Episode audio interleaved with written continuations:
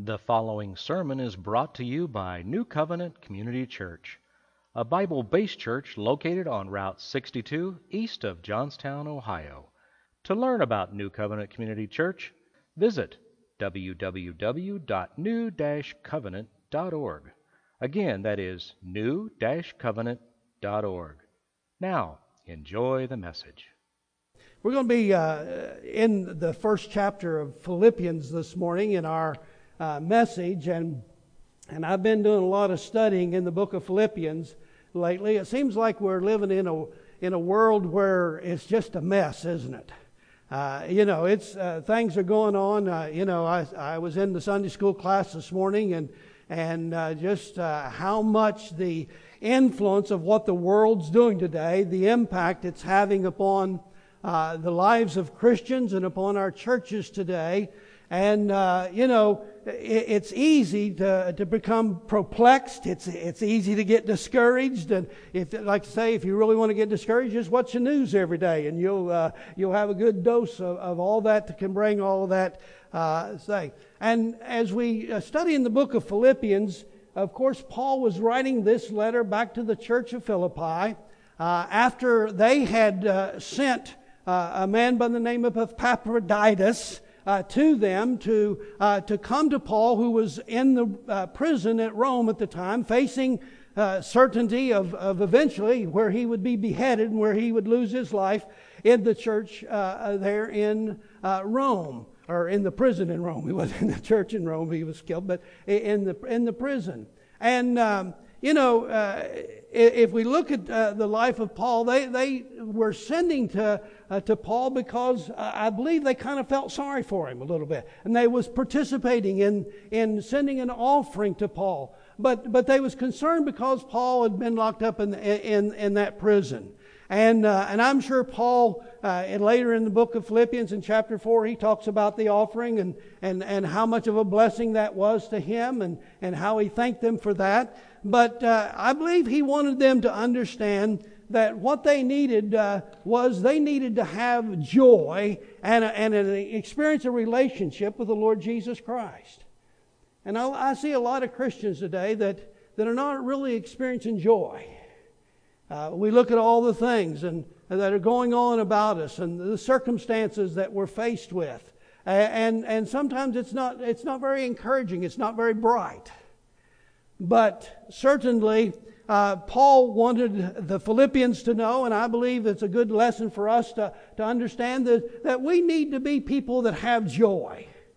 And I'm not talking about just being happy. You know, you can be happy and smile and, and, and get along with things, but, but experiencing the real joy that, that's in our hearts and lives that is, is a result of a relationship with Jesus Christ.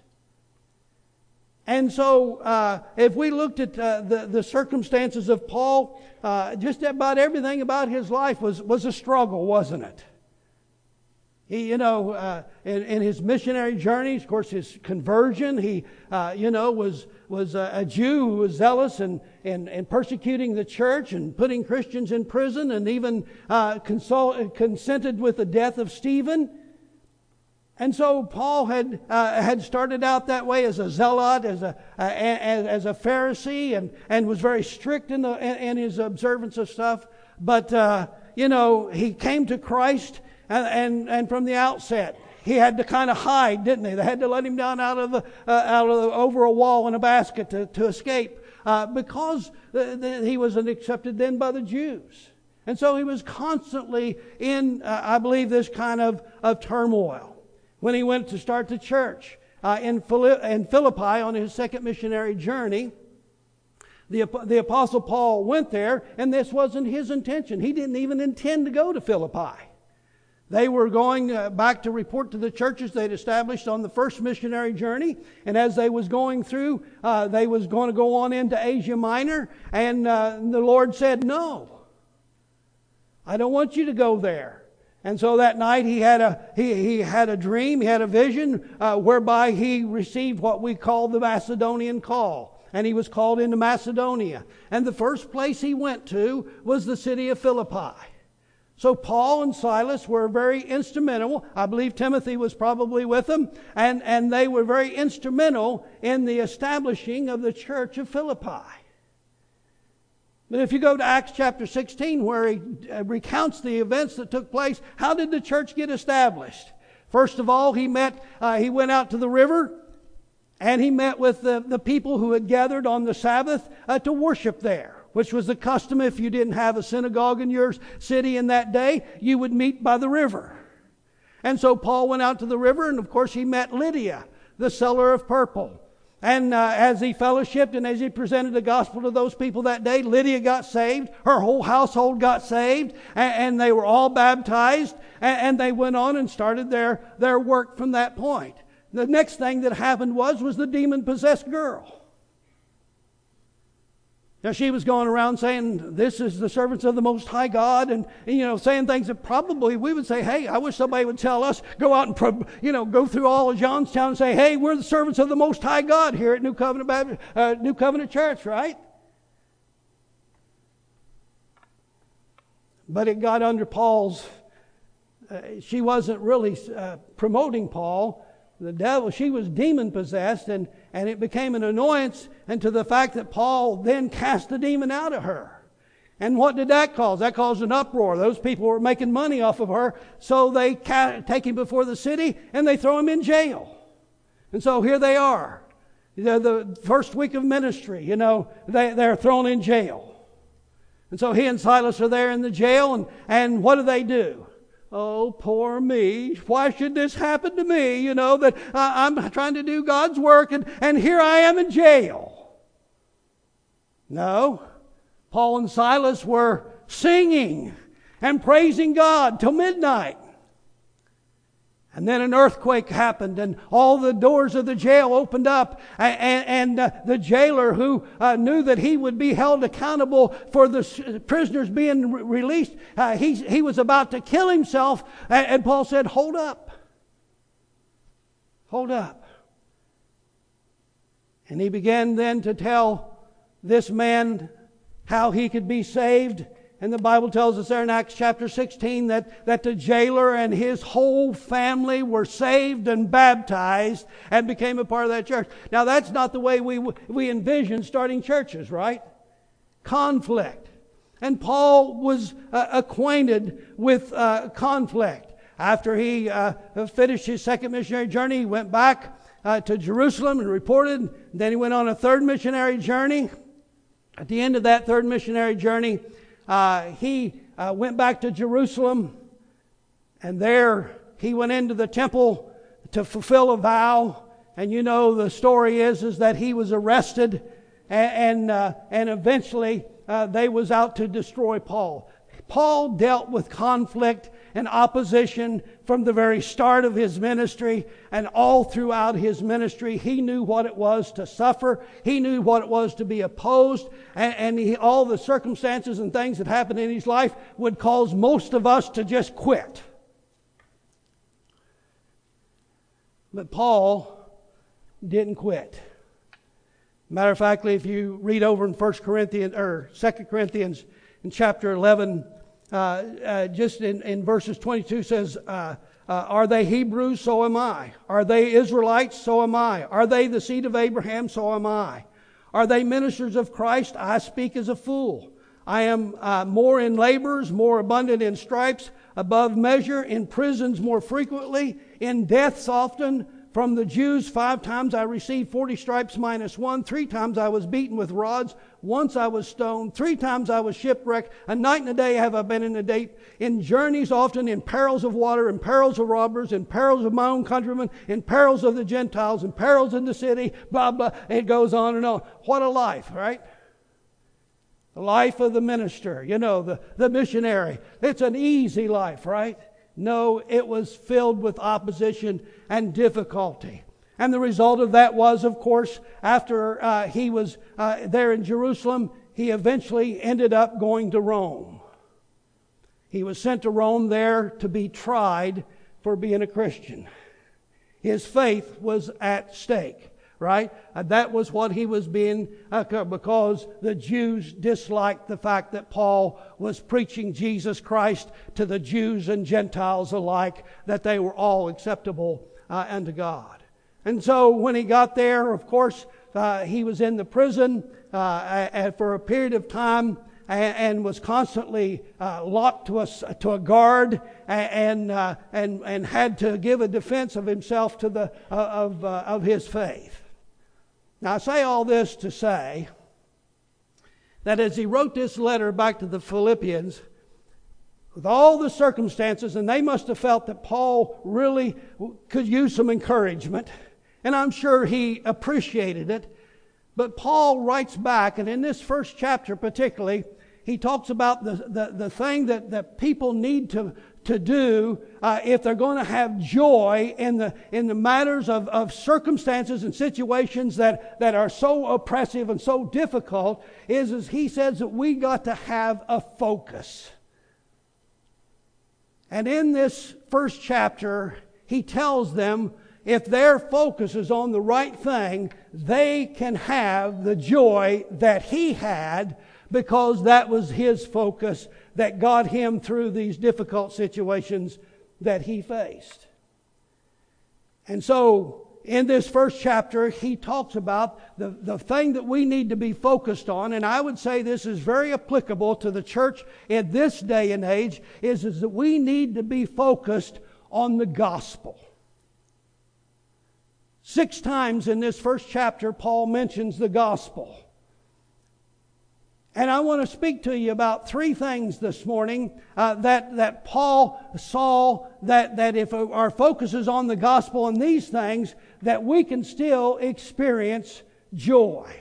And so there in first, uh, uh, in the epistle of Philippians chapter 1, ver- beginning of verse 3, Paul says, I thank my God upon every remembrance of you, always in every prayer of mine, making request for you all with joy for your fellowship in the gospel from the first day until now, being confident of this very thing, that he who has begun a good work in you will complete it until the day of Jesus Christ.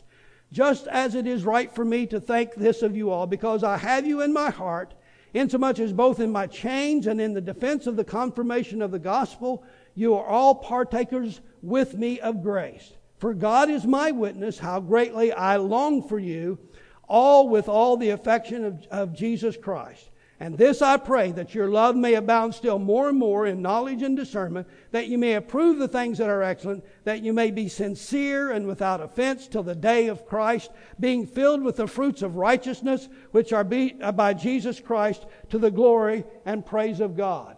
First of all, he says we need to be focused on the fellowship of the gospel. The fellowship of the gospel. What is fellowship? That's an interesting word, you know. In most of our churches today, a fellow, when we talk about fellowship, that means we need to get our 9 by 13 baking pan out, we need to make a casserole, and we need to meet at the church, right? So we can have fellowship. Well, that's fellowship, you know. Uh, you know, uh, first fellowship might be meeting up with a buddy and going out to the golf course and playing golf. I don't play golf, so that wouldn't be much fun for me. I'd probably be aggravated throwing my my clubs in the water or somewhere. But uh, but you know, fellowship's a lot of things. Let me give you now. This is a profound. You might want to write this down. Here's my definition of fellowship: two fellows in the same ship. two fellows in the same ship. You know, and, and it's important if you if you've ever been out in a in a boat or uh, you know, and, and and there's two of you in there, it's important that you be together and in unity and, and unison. You know, could you imagine going out? You know, I've gone out in canoes and many times with, with another person. And we can, can you imagine if, if you're not in unison and you're not working together, what happens? You can go in circles. You can, you can go extremely left, extremely right, backwards, forward. You can go all over the place, but not where you want to go.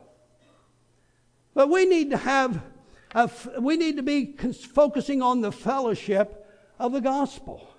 That means that there's a, there, there's a cooperation. Paul talks about here as he goes in, and I would love to, you know, take about six weeks and go through this whole first chapter because there's so much here. But, but basically, Paul was saying, every time I think of you, it brings a smile. It's, it's sort of like what I said. Every, every time I, uh, you know, I, am not a real big social media person, but I, I look through Facebook every once in a while. And, and every time I see, uh, you know, uh, little Daisy, and, and, and uh, you know, it, it brings a smile to my face. Why? Because of our, every time they come to my mind, it brings joy to me. Because of, and it, it's all because of the fellowship our relationship. And our relationship is based upon the gospel. Paul had a relationship with these people, and, every time he thought of them, it brought joy because his focus was, is, was he was not in this battle alone. He didn't have to worry about the circumstances. He was worried about let's work together for the cause of getting the gospel out to every creature in the world. What is the gospel? 1 Corinthians chapter 15 and the first few verses says the gospel is, is the death, burial, and resurrection of Jesus Christ. And my friends, that's what the world needs today. Is it needs the gospel of Jesus Christ. And we need churches and we need believers everywhere standing and, and, and realizing that we're working together to get the gospel of Christ out to a lost and dying world. You know, my friends, we're not in competition with other uh, churches. We're in competition with the devil. That's our enemy.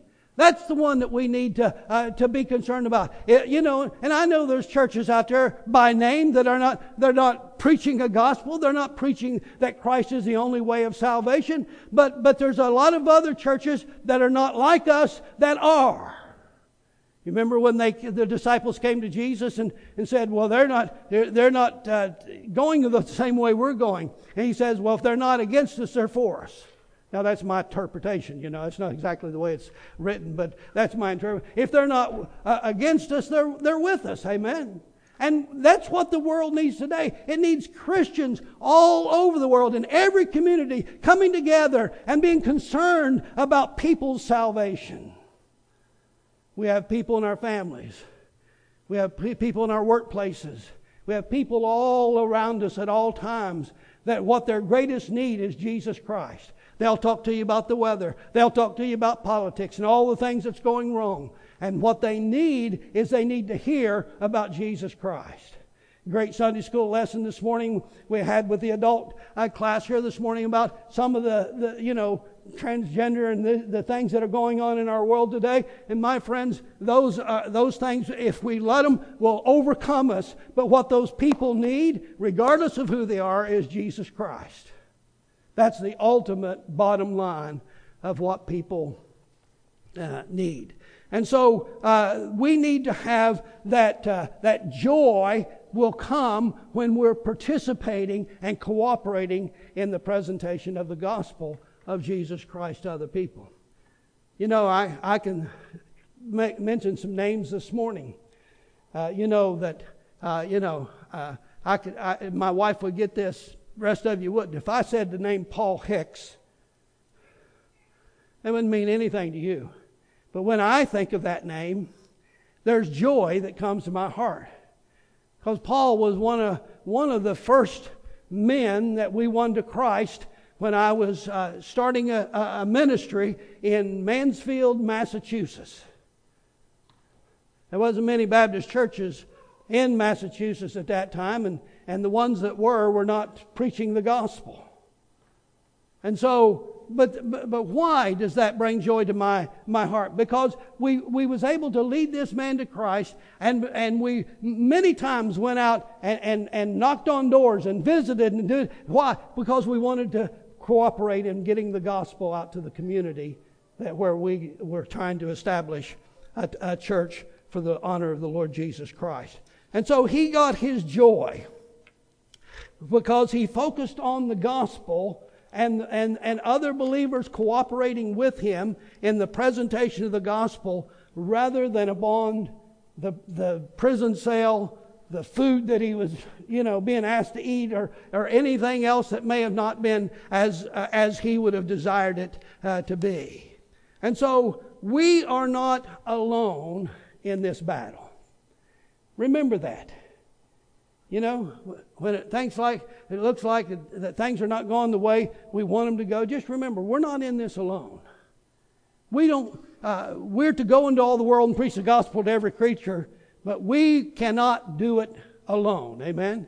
We need to be a part of a fellowship of believers who are presenting the gospel uh, to Jesus Christ. There's people that you will meet, people that are in your circle of influence that nobody else may ever have the opportunity to present the gospel to other than yourself. And that's why it's important that we understand, you know, yes, I might not reach that person, and, and that would grieve my heart to think that somebody uh, uh, passed out into eternity uh, because I failed to, uh, to present the gospel to them. But we cannot be responsible for every person. We got to be responsible to every person God places within our opportunity to, and realize that there, there's a need for others to be involved as well. We need the fellowship of the gospel. And Paul, uh, he, he, said, every time you come to my mind, he says, and you're in my heart. You know, we need to love people. And what else did he do? He says, and I'm praying for you. Paul opens most of his epistles with a prayer, you know, and, and, and uh, I recently have been teaching uh, in our, our prayer meeting on, on uh, on, on prayer. And I think so many times, um, you know, and, and, don't get me wrong, but we pray for the we pray for this, the the uh, the condition rather than the cause. You notice when Paul prays for it's a good study to study the prayers of Paul for in the epistles uh, that he wrote. He, he prayed that people would basically, the main thing he was concerned is, is if your relationship was, was right with Jesus Christ, many of the other problems you're facing will go away. And so our focus for praying for fellow believers is, is for their spiritual development and relationship with Jesus Christ.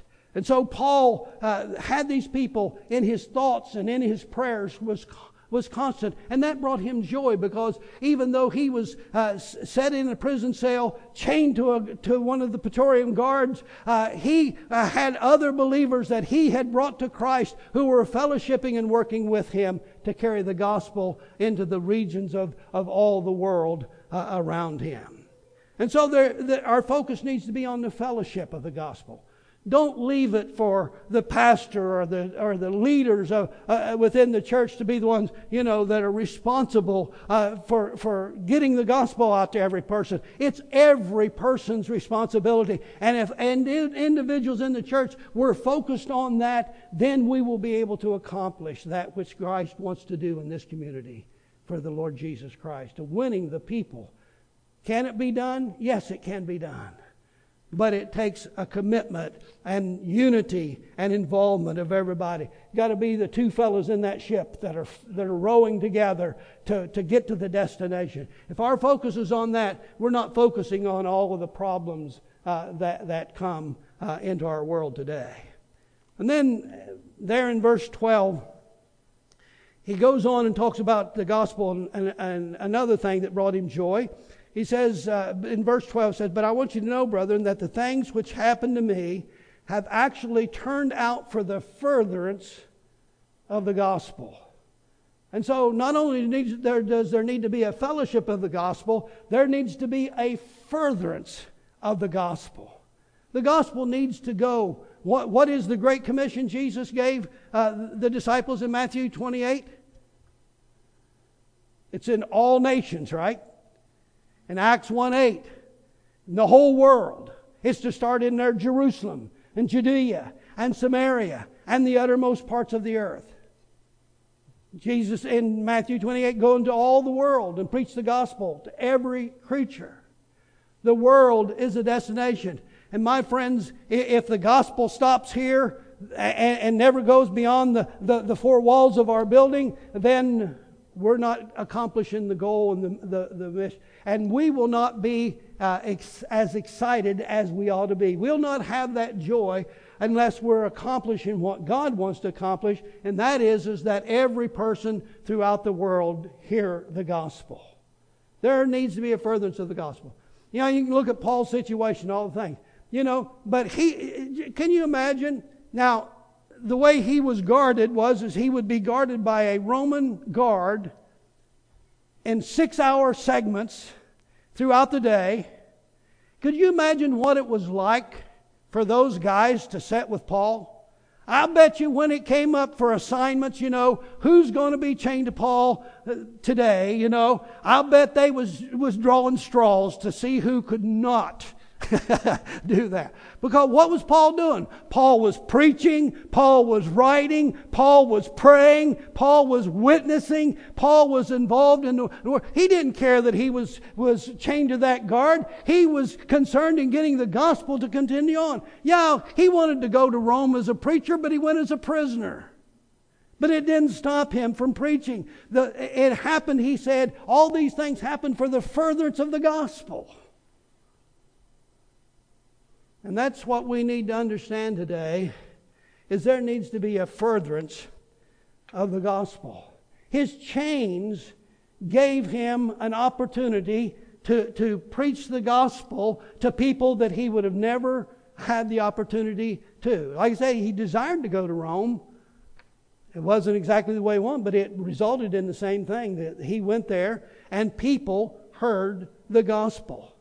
And so, uh, and not only that, but Caesar's court, those that were, were responsible for trying Paul, had to listen to Paul's doctrine and his faith and his testimony over and over again as they tried to dispute and tried to disprove that, that something was wrong that he was worthy of death of.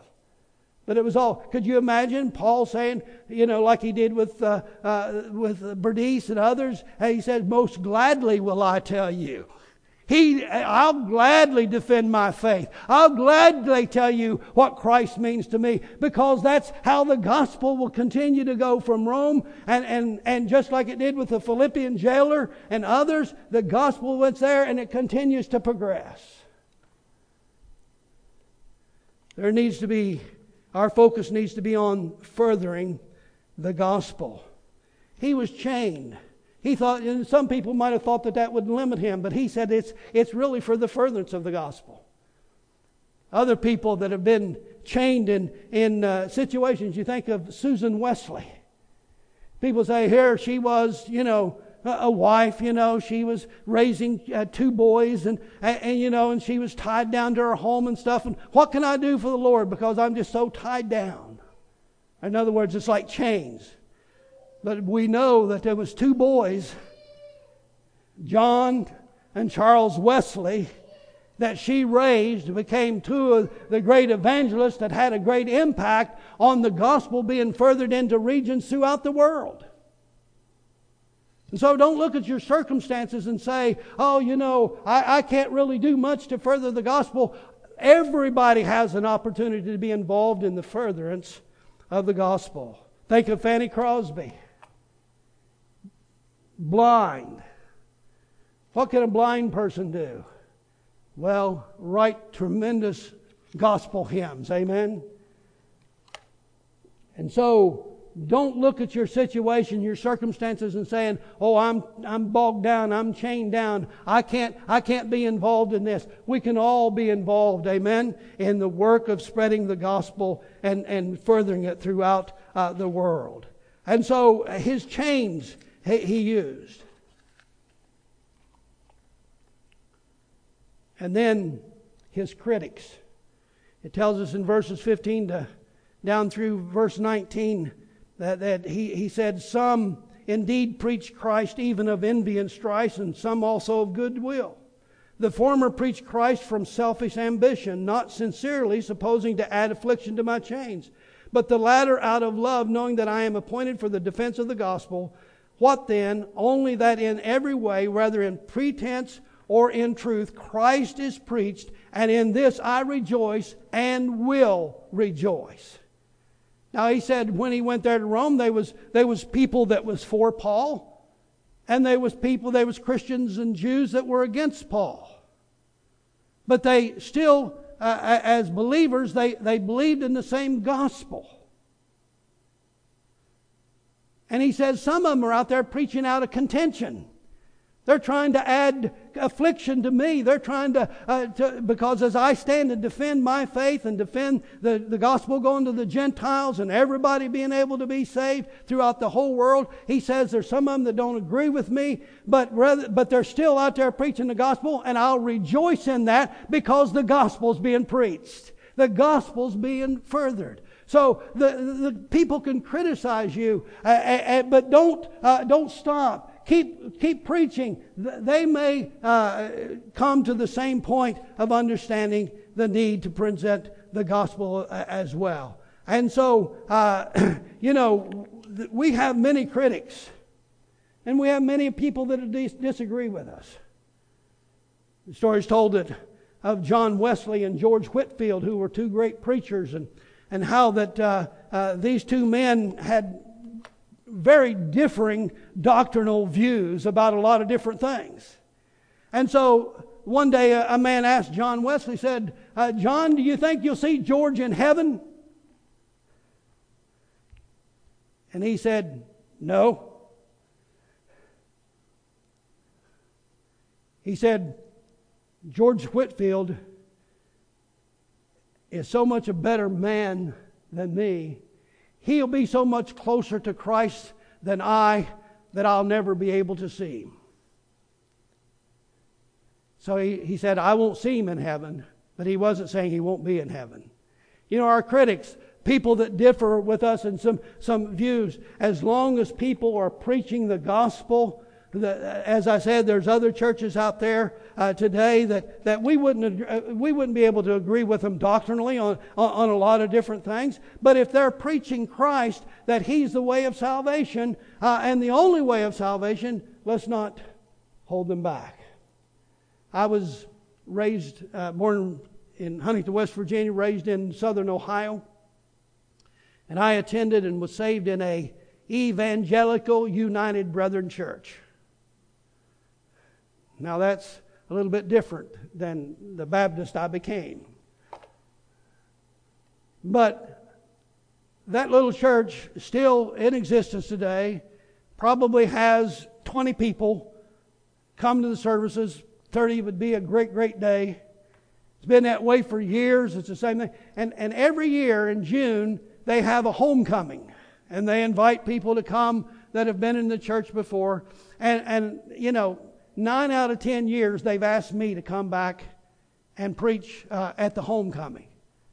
Now we have a lot of differences, uh, you know, things that that that I, I would not be in, in agreement with with them on, uh, but you know they allow me. They've never restricted me. I go in there and I preach the gospel, and it's the same gospel that they believe in. So I'm not going to criticize uh, uh, you know, because they're going to reach some people there that I'll never reach. Don't let your critics hinder you realizing they're a part of the per, per plan and purpose of God to reach this world and all uh, to, that it might go out into all the world and be be furthered. His uh, critics, uh, he was concerned that Christ was magnified. That was what he was concerned about. And then the last thing, not only uh, do we need to be concerned about the fellowship of the gospel and focus on the faith of the gospel, but we also need to, uh, uh, to focus on the faith of the gospel. In the last part of this first chapter, uh, he uh, tells them uh, there in, in verse 27, he says, Only let your conduct be worthy of the gospel of Christ, so that whether I come and see you or am absent, I may hear of your affairs, that you stand fast in one spirit, with one mind, striving together for the faith of the gospel, and not in any way terrified by your adversaries, which is to them a proof of perdition, but to you of salvation and that of God. For to you it has been granted on behalf of Christ not only to believe in him, but also to suffer for his sake, having the same conflict which he saw in me, and now hear to be in me. The faith of the gospel. He was telling them that they needed to focus on the faith of the gospel. And that the faith uh, is the embodiment of truth that's delivered to the saints. Jude 3 tells, uh, tells us to earnestly contend for the faith. And, and uh, Paul said that, uh, that uh, in First, 2 Timothy 4 1, uh, that, uh, uh, that there would be days when people would depart from the faith. It was committed to Paul. He said, commit it to other people. Paul's concern was uh, that the gospel be furthered, but he says we must be careful that we stand for the faith of the gospel, that we defend the faith of the gospel, the truth of the gospel. There's a lot of people out there that are, that are so called gospel presenters, or, uh, and they're not really preaching the, the gospel. The gospel, as I said, is the death, burial, and resurrection of Jesus Christ. That's what people need to be uh, need in order to be saved. Amen. They need the gospel. And anytime people come in and substitute the gospel of Christ with another gospel, uh, then we must beware of those people. We must defend. We must stand for the truth of the gospel. There's a lot of things that the world is doing to try to destroy the, the truth of the gospel. I'm fearful today, and, and I say it because of, of, testimonies I've heard, I'm fearful today that there's people in our churches uh, that, that, uh, that I, I would question their salvation. Now you say you're not supposed to do that. Well, I know that, but I, I can't help it. But when they tell me how they came to Christ, my friends, let me just be clear with you, if it's not based upon receiving the forgiveness of sins because Christ died on the cross, shed his blood to cleanse you of your sins, and that you by faith receive that forgiveness of sins uh, and are born again into his family, you are not saved. But people today, you know, oh, I, I, I was raised in a Christian home, you know, and so I've always believed. Well, that's good that you believe, but have you confessed? Have you accepted the forgiveness of sin? I don't care how good your family is. Every person is born a sinner and in need of salvation. And I've had people tell me, make statements like that. Well, I was, I was, I've always been saved. No, you wasn't always saved. Well, I love God. Well, great. I'm glad you love God. But that's not enough to get you saved. Well, I go to church and, and I do the best I can. Well, that's not good enough. All of our righteousnesses are as filthy rags in the sight of God. We need a salvation that's based upon the truth. And that's why Paul said, if you want to be have joy, You've got to defend the faith. Amen? The faith of the gospel. Now, I know the gospel is only one part of our faith, but we need to defend it extremely well because the enemies, the world, wants to bring in all these other things. Uh, you know, and say, you know, well, you can you can be saved and still be this or that. Well, I don't know. Salvation's not based upon what we do, except of what we do with the gospel. Have you trusted in the death, burial, and resurrection of Jesus Christ? That He shed His blood on that old rugged cross for, your, for you to have forgiveness of sins. And by faith asking Him, He said, Whosoever shall call upon the name of the Lord shall be saved. He will in no wise cast out anybody that comes to him. But my friends, let me tell you, he says there's two ways into one. One's narrow and one's broad. One leads to heaven and the other leads to destruction. And he will not just say, oh, well, I know you did the best you could, so okay, go ahead. We'll let you into eternity because you tried. No, it's not basic. There's two ways. Jesus' ways. There's no other name given among men whereby we must be saved. Only one way. And we need to defend that truth because there's a lot of uh, so called Christianity out there today that would tell you you don't need to put your faith and trust in and, and ask for the forgiveness of your sin in order to be saved. You know, churches and TV evangelists are out there and they're, they're filling auditoriums, but they're leading people astray. And my friends, I'd hate to be there in the day of judgment for those that are telling people the wrong way to get to heaven. Amen? And so we need to, uh, to have the, the, the fellowship of the gospel, focus on the furtherance of the gospel, focus on the faith of the gospel. And if our focus is on the gospel, my friends, we'll see people coming to Christ, we'll see people's lives changed, and we'll see people overcoming sin in their life. And this will bring the joy that is missing in so many of our lives today, where we're trying to find it in, in activities and events and things instead of finding it in the Lord Jesus Christ. Where's your focus today? And most of all, I'd like to know what, what is your definition of the gospel? What's your relationship with Jesus Christ to the gospel? Have you been born again? Jesus didn't make no bones about it when the religious man came to him and said, uh, you know, and he said to him simply, he said, Nicodemus, you need to be born again. And then he went on and explained how he could be born again. And if you study the life of, of Nicodemus, I believe later in his life, he came to Christ. And uh, we don't have time to go into that, but, but, uh, but my friends, today, we need to, like Jesus said, you must be born again.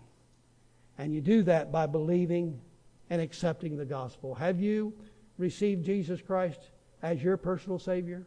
If not, we would encourage you to come today and, and put your faith and trust in Christ. Pastor will be here. I'll be here. There's many others, I'm sure, that could, could share with you how you can receive Christ into your life today. Maybe you're here and, and, and you sense that need and you have difficulty coming. Ask the person next to you to come with you. Or, or uh, least of all, accept Christ where you are. Ask Him, if you believe, ask Him to be come into your life and to be your Savior. And, and then maybe there's some Christians here that uh, we need to get uh, more engaged in the furtherance and the fellowship of the gospel, that we might be participants in getting the message out to the rest of the world that needs to know about the Lord Jesus Christ. Would you stand with me as we prepare to give an invitation this morning? I'll be here. Brother Ben's here. And I'm sure there's others that would be happy to, to, to help you this morning. Maybe you have something that's burdening your heart today, and you just need to come and kneel at these altars. You know, uh, come to the altar and just pray and ask God for, for whatever is burdening and, and, and challenging your life today. Would you be willing to do that? Let's pray together. Father, we pray in Jesus' name that you would work in the hearts of each one of us, Lord, that we would be submissive to your will. And Lord, if there's someone here that needs to know Christ as Savior, help them to have the courage to step out and come and receive the greatest gift that they'll ever receive the gift of eternal life. And others that are in burden or need today, help them to come. We pray in Jesus' name and amen. As we sing, would you come?